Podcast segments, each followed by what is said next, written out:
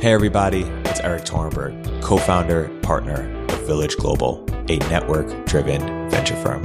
And this is Venture Stories, a podcast covering topics relating to tech and business with world leading experts.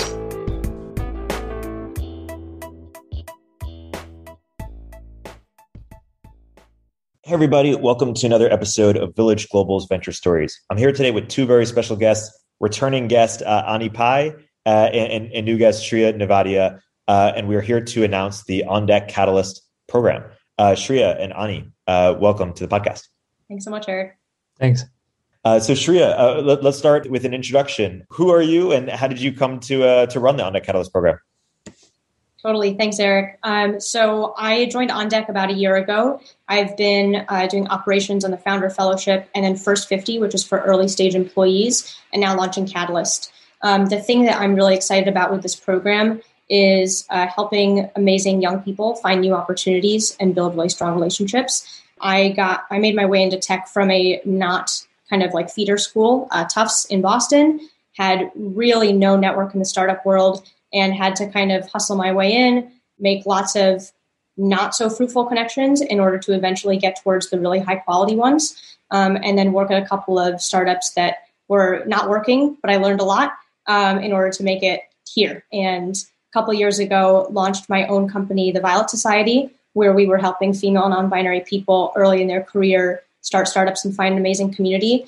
Um, and that brought me to On Deck and led to me joining the team. Awesome. Uh, we're excited to get into some of the, the, the principles you, you, learned there as it relates to Catalyst. But first, Ani, why don't you trace uh, your your background a bit for people who didn't listen to to our other episode um, as to how, how, you got involved with On Deck? Sure. Yeah. Thanks, Eric, for having me back again. Um, I think kind of the quick summary is so right now uh, at On Deck, uh, you know, was working on the growth side and then still doing some stuff on the space fellowship, and now Catalyst is you know I think very linked to both of those things. But just to rewind a bit, I think you know I grew up in the Bay Area, but then what was always in- interesting to me is that in the last twenty years, the Bay Area became sort of this ossified, very secular place, and you know you would think that a lot more would be happening, but the opportunities for young people at the same time seemed endless but also limiting. And what I mean by that is that like it was very endless if you were to do five different things, most of which would be like working at some FANG company or somewhere in big tech It seemed limitless. But if you wanted to do something actually interesting, which I wanted to do, you know, something in space, uh, something in like, you know, genetic computation or, you know, actual like uh, what, what I would call like things in the physical world and all those things. Um, it was very limiting because there were really no avenues to do that. And uh, on my side, I just literally messaged everyone I knew every day for like years to kind of make something happen. And that shouldn't be how it is because I was lucky to be in the right zip code, but a lot of people aren't, right? And uh, if there was anything I could do to kind of fix that, and especially as we think toward the future, I think that like the future is at the same time going to be very connected and international, but it's also going to be unique in ways we haven't thought of. So it's, I think Catalyst is one of the iconic ways we will will be able to build something there. Awesome. So, Shreya, why don't you put a, some some, uh, some meat on the bones of, of what Catalyst is and how, how it different differs from from a lot of the other communities out there for a similar demographic? Totally. So Catalyst is focused on young uh, future leaders of the industry. So if we had to like put a number on it, it's about in the first five years of their career. Super welcome to people who are like dropouts, career transitioners, something like that. Um, but generally, the program is going to be full of extremely ambitious founders, investors, investors, and operators um, who want to make a very big impact on the world um, and who want to leverage technology to do that. So we're uh, looking at a really interesting cross section of people who probably can't find a lot of others who are like them in whatever circles they're in right now, and bringing them together uh, alongside industry leaders as mentors, guides, and basically super honest uh, workshop leaders and instructors. So I feel like love listening to podcast episodes and going to large public events, but at the same time, maybe the experienced people in the industry are not going to be very honest in those. And so we want to give people a more kind of private space where they can tell the truth about things that have gone wrong in the past um, and give kind of that insider info to those uh, really ambitious young people. Yeah, and I, I, mean, one of the reasons why I'm so excited is because we've been talking about, in addition to the reasons you mentioned, we've been talking about on deck as sort of taking the bundle that is you know Stanford, the, the bundle that that makes Stanford, which is the credentials, the education, the network, and applying it to the life cycle of someone's entire career.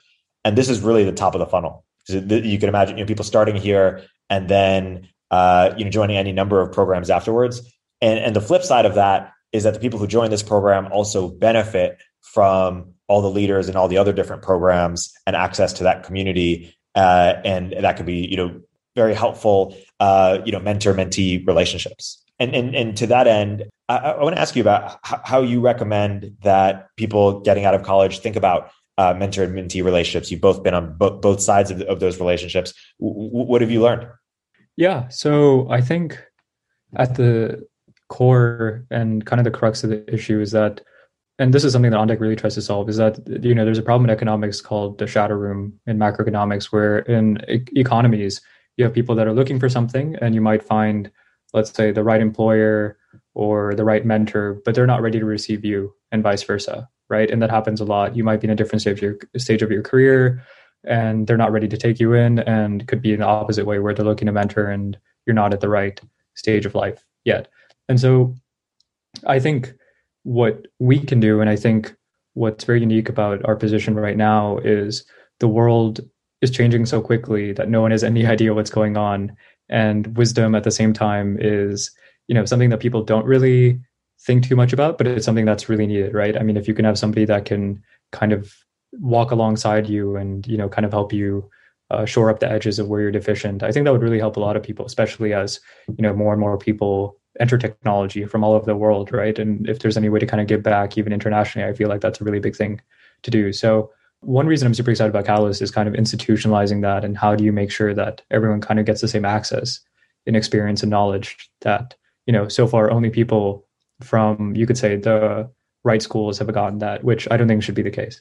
Yeah, and to build on that, I think that um, a couple things that I find really important that are maybe not said enough uh, to young people who are who are seeking out mentors is um, a lot of people go straight for the biggest name they've ever heard of, and you'll have so much more luck reaching somebody who's a couple steps ahead of you and their star is on the rise um, and they're clearly doing something that aligns with your interests. Um, I would say, Eric, that when I reached out to you five and a half years ago, uh, you were still uh, not as hyped as you would soon become. Um, and it was much more accessible to send you a cold message, reach out, meet up in person, work together on a project um, than it would be for someone to do that today. And um, I think also another thing that I, I we're going to definitely encourage many of the people to do in this is um, not go straight to the mentors and ignore all of the very valuable information that the people at their level can give them. I think that there's a kind of harmful phenomenon that I sometimes see um, where where people act like you have to pass a certain bar of goodness in order for them to speak to you or give you the time of day. Um, and it's somehow this arrogance is like more prevalent in very young people than the rest of the industry. And it maybe it's just because they haven't had enough years to realize that this stuff will come back to bite you. you, yeah. you can't right. you can't dismiss a lot of people your age um, and say like you're not good enough for me to work with you, answer your email, whatever. Um, and so I think that that's another thing. We want to make sure that people are low ego, really generous, um, and want to learn from each other at the same time as they want to learn from the the speakers and the mentors. Well, I would I would kind of take one hit at the mentor mentee relationship and kind of how people think about it, which is they think a lot of people I know treat it as a one way relationship where they're taking from the mentor Whereas the best people I've ever seen who have pulled off like amazing feats, a lot of them have had mentors, but I think one thing about them was that they had so much value that they could choose who they wanted as mentors. And that's because, you know, and I think one thing we can do really well here is, you know, show people that, you know, you have one life, make it as, as interesting as possible, do whatever you were going to do in the first place. And the people that resonate with that will find you. And I think that's something that is not really talked about, especially in American life, where it's always like competing against someone else to get something in this very zero sum fashion. But OnDeck, you know, was made to be positive sum, and I think that's what attracts so many people to the community, which is that you know you can be the most interesting person possible, all the while making sure that everyone around you rises up. And I think like a lot of fellowships do seem to have that status, this really egregious status competition. But I think you know we're all very aware of this effect and mechanism, so I think you know we're well suited to avoid it and pivot out. It's interesting. I um I've mentored plenty of people and been mentored by plenty of people and, and still am today. But I, none of them I even like think about as mentor mentee relationships. They're just relationships, and we just you know we've cultivated them by just having either similar interests or they were doing something interesting or they thought I was doing something interesting or we were just try, trying to help each other in, in, in some way. And so yeah, just leaning in with the the value uh, first and doing something interesting first is, is important. And then to to your other points about it doesn't always have to be, hey, how can I find the you know the higher the person is on, on the status poll, the harder it is to offer them unique value and and the less far that value goes in some ways. And so um, you know, finding someone peers or even you know earlier in, in their trajectory than you is is more powerful in the sense that if you can really help them, it's much more unique to them, um, and they'll remember that. And what's amazing about um, technology relative to some other industries is that the social mobility is higher, and so you know Alexandr Wang, for example, was an intern at Quora, you know, when he was like 18 or something, and then four years later he's a unicorn ceo and you know i'm sure there were a lot of people who ignored him when he when he was an intern but for the people that helped him he probably let them invest and scale and and um, really just remembers that. And that that's you know not every example is like that but you do see those examples. And I, I met alex and, and, lucy through this program interact which is a, for young people and also also a great program. And similarly within catalyst there will be people who will be you know just starting out in their careers who a few years from now will either be you know, unicorn CEOs or at unicorn companies or or just doing really fascinating interesting things that the relationships formed now will will they'll remember that and it will have currency uh, you know a few years later when everyone is trying to to get in touch with them. Well eric you said something really interesting there which is i think that you can kind of find people that are very interesting early on. And so there was this book that was written a while back i think Stephanie Colton was her name, maybe, but it's called The Defining Decade, basically why the 20s are the most important decade of your life. And to say that out loud would really get you a lot of ostracism, right? Like you can't really go to a cafe in Soma and just start talking about like, oh, the 20s are the best decade because, you know, everyone is just going to slander you at the same time. And uh, you wonder why that's the case. Like, why is it that people are playing this game of, okay, do whatever you want in your 20s and then you know 30s to the new 20s i think i saw a poster in la a while back about how like you know if you need adulting help in your 30s call this number. And you're like okay that's not you know that's not really how it should be. But i think why that's the case is because we don't have anyone to learn from. So everyone makes the same mistakes all over again. And in the 30s they're just realizing that oh wow i just wasted a decade of my life. Not wasted in the yeah. like deep sense but you know that they could have done a lot more. And i think like through stuff like this and through consistent help and advice, I think we can right a lot of that wrong and make sure that people realize like, you know, you have this amazing shot to be interesting. And the gains of technology with interesting people is the highest because in a month, two months, three months, you can go from a literal nobody to being a crypto influencer. And, yeah. you know, that, that was my friend, right? Just basically a nobody. And he went on to raise a company um, to become one of the defining minds in crypto just because of his tweets. Yeah. Like where can you see that? Right? it's just impossible to see it anywhere else. And, you know, just avoid boring people in both connotations of the word, like Josh Wolfe says, I think really helps a lot. Yeah. avoid boring others and avoid people who, who are who are boring. That's mm-hmm. fascinating. The crypto influencer is, is a great segue to this this other idea we, we've been going back and forth on, which is the idea of you should be more willing to take unorthodox paths early on in your career or, or explore or be more risk tolerant or, or early in your career. Um, and, and my formulation of it is, you know, when you're later in your career, you are a better, typically better executor. You have more experience. You you sort of have, there's this like career version of innovator's dilemma where you're you know less likely to take huge risks because you've accumulated all this career capital, the social capital, this actual capital, these responsibilities. Um, whereas when you're younger, you you have more at bats and so you're willing to take to in theory or you should be willing to take more at bats. You know i spent three years of my life uh, you know working on this zoom for freestyle rap company that didn't go anywhere. But you know I, at the time when it was over i thought i was you know this failure and yet other people celebrated it uh, or or just you know gave me another chance. And it's in you know we, we remember people for their successes not for the the the things that they didn't succeed at and particularly when they're taking a big swing we celebrate the big swings and so you know going back to crypto for a second what's interesting is that a lot of the crypto influencers or, people who you know went on to start the big crypto companies or start the big crypto funds were were young people. Were young people that didn't have that much going on from them otherwise that were okay taking that risk because they they they could. Um, and for other people, it just looked too, too dumb or it was too risky. And so being able to look dumb or looks looks silly for a small period of time is a is arbitrage opportunity. And there's no better time uh, than when, when you're just getting started out. I totally agree. I think that um, one of the other benefits of of building that that reputation in industry early, like like you said, that swing doesn't have to succeed. People respect you for the swing itself, and then you've already laid the groundwork. If you still continue to try and solve that same problem or build up in that same industry, I think that um, it's pretty hard for someone in the startup world to to continue trying to solve a problem and listen to others' good advice for years and years and not eventually succeed. I think that as long as you're like working super hard and looking around and actually responding to different signals that you get, it's like almost inevitable that, that something good will happen eventually.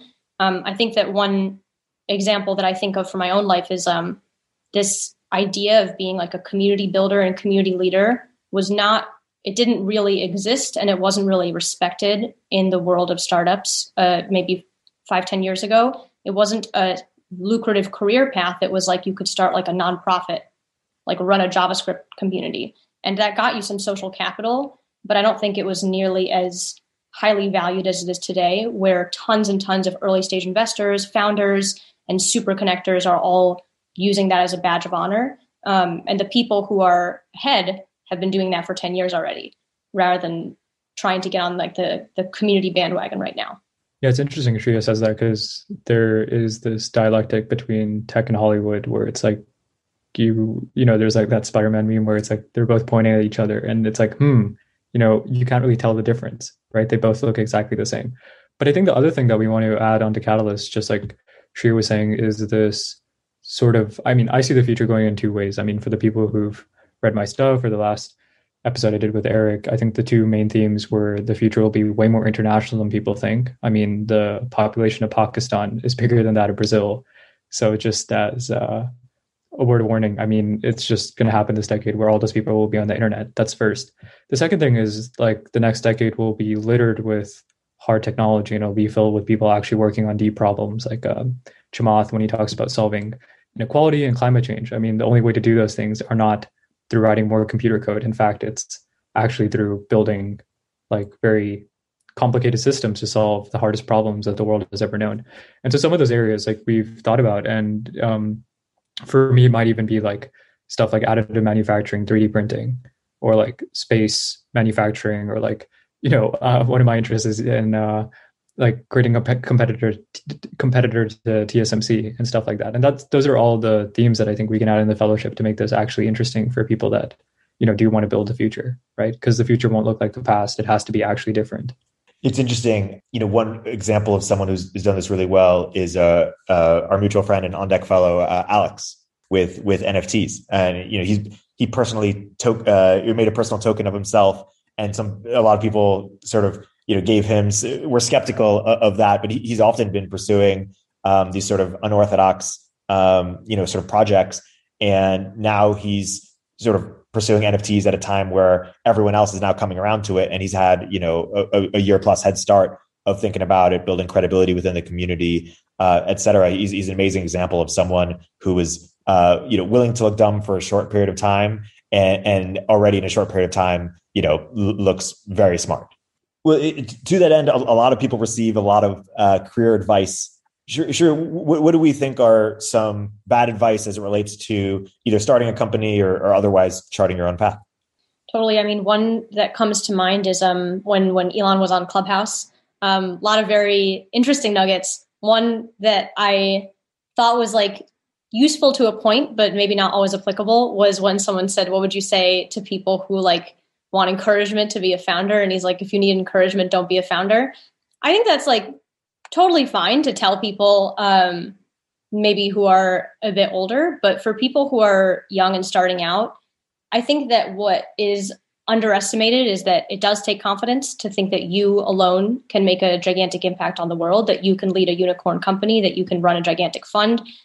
It's just that maybe the people who have done that, they forget all the people who gave them the confidence boost and who helped them along and said like, yeah, of course you can do it. Like, yeah, like you're you're special, you're smart, whatever it was that that helped them feel uh, empowered to do that. And so I think it would be nice if we didn't have such revisionist histories um, and we were a little bit less uh, Harry Potter chosen one kind of oriented, and we were a little bit more um, like Steve Jobs quote where he says, "Everything around you in this world that we call life, it was made by people no smarter than you." That's that's something that I would definitely index on a little bit more heavily than like some people have the it factor, some people don't. Oh, if if if if one person said you didn't, sorry, you're screwed. Don't try. I think that's why so many people to go back a bit, choose to do on deck because it's almost like exponentially applying the Silicon Valley mindset to all these different fields that, you know, were ossified by, by bureaucracy or by like five gatekeepers and they can't really do anything, right? But then, you know, the model here has always been help people and move fast.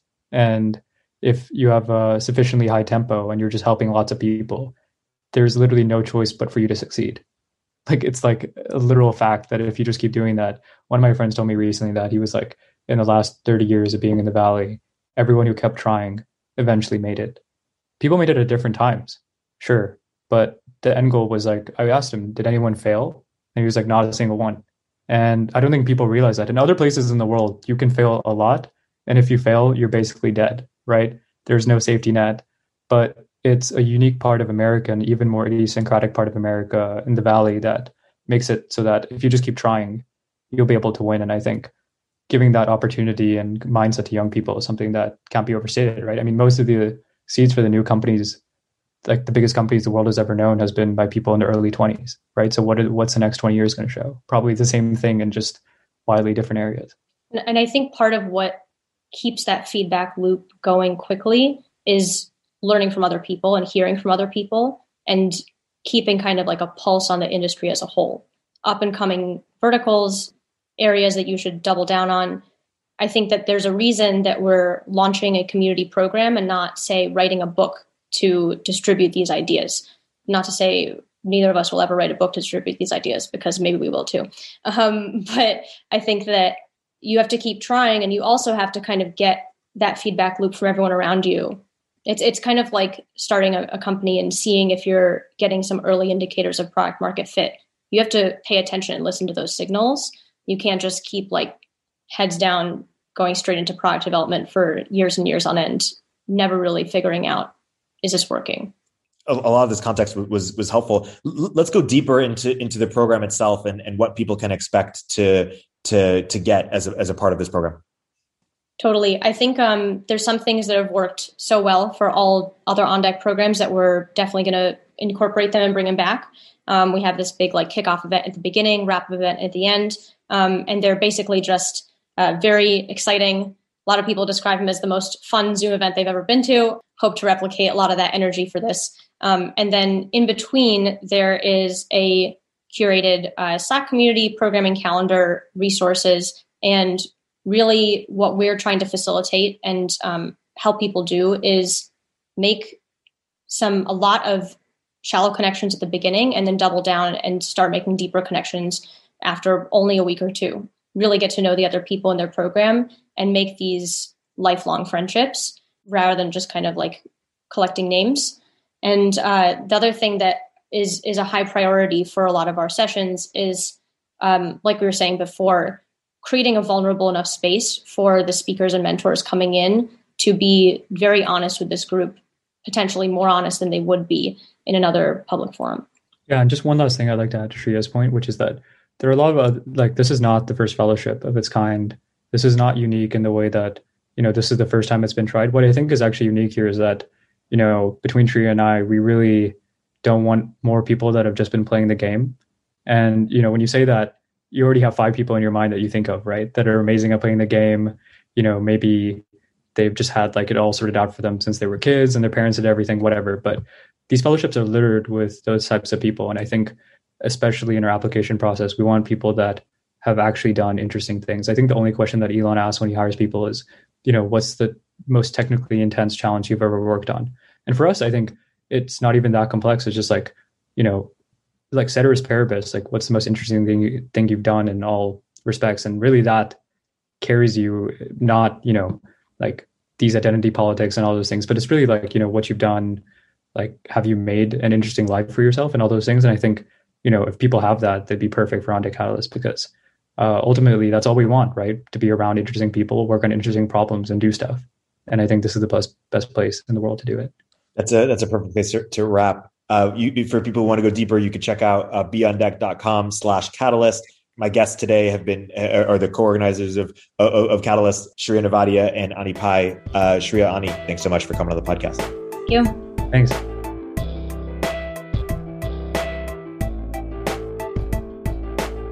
If you're an early stage entrepreneur, we'd love to hear from you. Check us out at villageglobal.vc.